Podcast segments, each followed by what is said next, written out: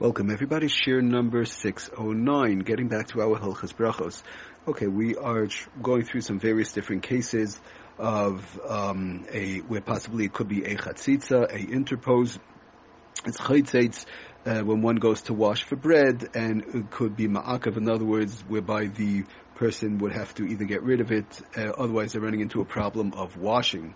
Uh, so basically, we've been talking about, we spoke about rings in general. One has to remove rings, and then we spoke about last year various different marks on one ha- one's hand. With if you don't feel the mark at all, uh, basically person washed it, whatever the case is, so it would not be a problem at all.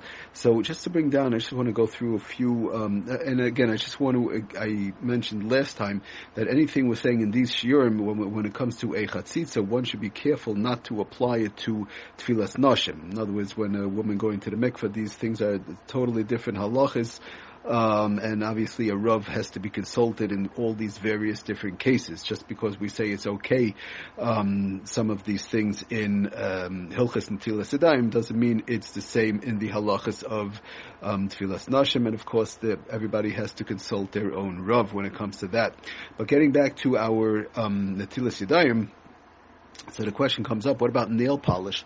Somebody has nail polish, um, a woman has nail polish, or possibly even artificial nails, you know, like fake nails and so on. Is that a problem as far as washing for bread? So the say, so the Dirshu brings down in Ois number 20 in Simin Kuf Samach Aleph, he says, Mitamza, he was talking about something else, whatever the case is.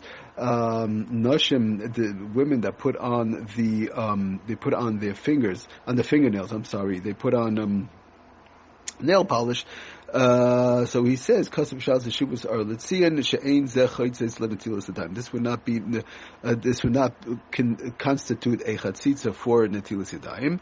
Um, also, because of the fact that we will see um, when one does it for noi for for a niceness to, you know, to look nice or whatever the case is.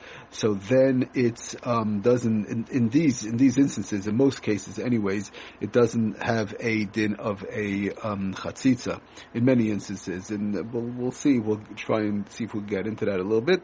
But he says, um, but the problem is he does go on to say, but if if the, if it starts to peel off, if somebody has, let's say, for example, nail polish right on the nails, and it starts to peel off, um, she'im niklaf af ma'at mehatsev, it starts to peel off, harei zechaitzitz, that would taka be a chatzitz, will be running into a problem, kevan she'azo isha, um, makpida love lasira, because of the fact that the woman, once it starts to peel off, it doesn't look so nice, and whatever's left over, the woman is makpid that they want to get rid of it. Now, we're not talking about they're going to get rid of it right away, but whatever's left over, that now becomes whereby they're makpid.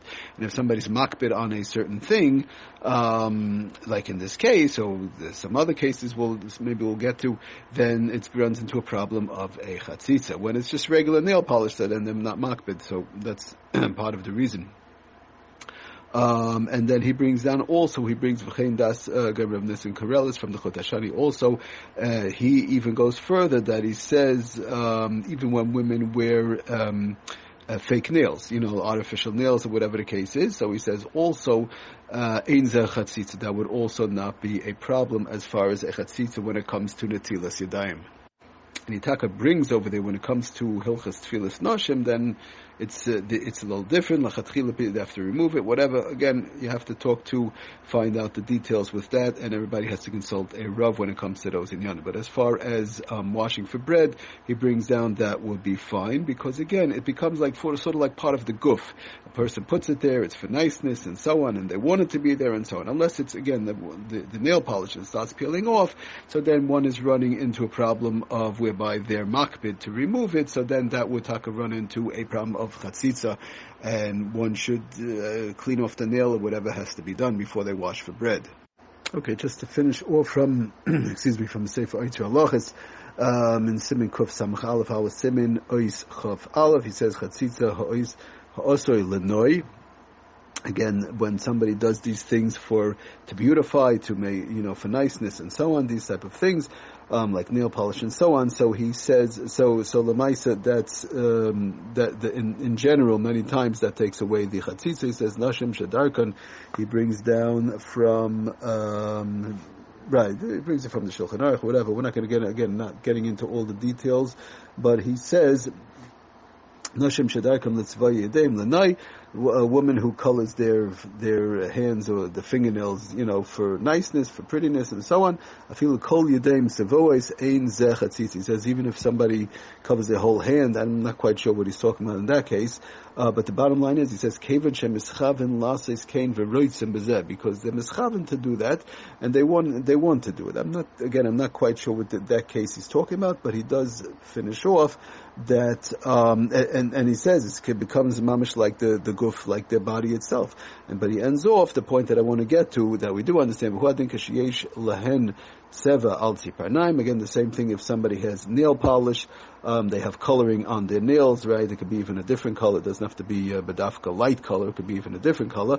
But he says seva al uh, the chol shadarkam bakach enoi chaytes. As long as it's a regular, the regular normal way, right, um, type of nail polish, it's not chaytes. And we saw also with the fake nails and so on. But he does say avil anashim, but men, um, uh, that have this that's taka running into a problem. He brings down that that would be it's not the normal derech. Then then therefore by men who do have these things, kemish also lasis kemishum iser layilbash gever. Okay, we're not going to get into the whole thing right now, but men who do have nail polish is running to running into a different iser um, of Layil Bashkever and Simlasisha, whatever, and that's a separate thing, and therefore it would be a Chatzitza.